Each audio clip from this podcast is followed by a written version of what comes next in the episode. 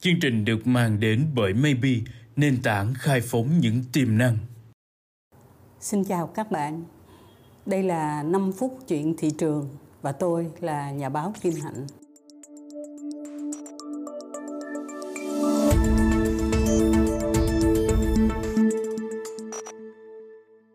Câu chuyện của chúng ta hôm nay là về một cái nỗi lo âu nó khá là thường trực và nó thường được bàn tán trong những cái người trẻ hôm nay.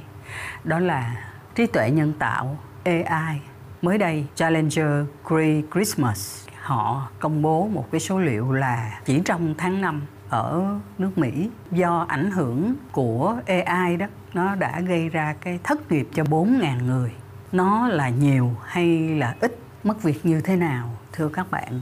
Hiện nay, ở các công ty người ta bắt đầu sử dụng chat GPT để giải quyết những công việc tính toán, hoặc là viết, hoặc là làm những cái báo cáo. Có những cái nội dung nó không quá là khó hay là quá là chuyên biệt người ta lại đọc thấy một cái báo cáo của trường đại học Stanford và cái viện kỹ thuật Massachusetts, hiệu quả của công việc đó nó được tăng lên 14% nhờ chat GPT.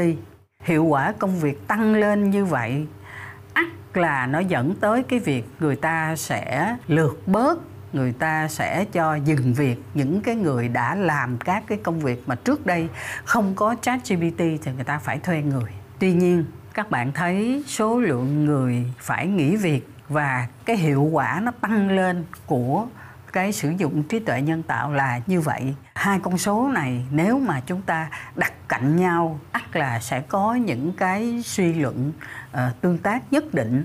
Trong khi đó mới đây tờ báo hàng tuần của đại học khá là nổi tiếng ở Hoa Kỳ là Đại học Berkeley họ có một cái chuyên mục gọi là cái tương lai của kỹ thuật số.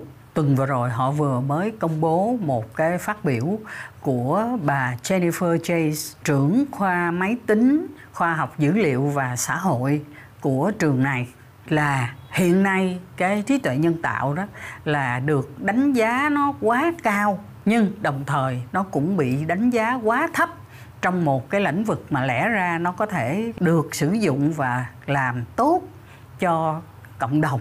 Đó là một cái điều mà rất đáng tiếc cho cái việc sử dụng về trí tuệ nhân tạo hiện nay. Chúng ta nhớ lại là trong những cái video 5W1H podcast của maybe.vn thì chúng ta có một cái cuộc trò chuyện trao đổi giữa bác sĩ Minh Trí với lại nhà đầu tư Lê Diệp Kiều Trang.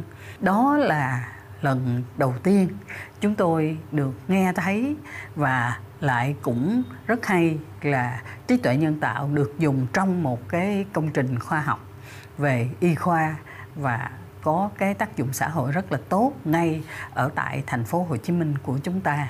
Như vậy cái công việc mà chúng ta đang lo âu là AI trí tuệ nhân tạo, nó sẽ lấy đi công việc của bao nhiêu người, hiệu quả của nó như thế nào, mối quan hệ tương tác giữa hai cái yếu tố này nó là như thế nào.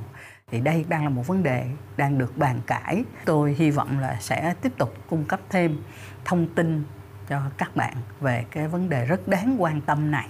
Tới đây chúng tôi xin được tạm dừng câu chuyện của chúng ta và xin hẹn các bạn trong 5 phút tiếp theo.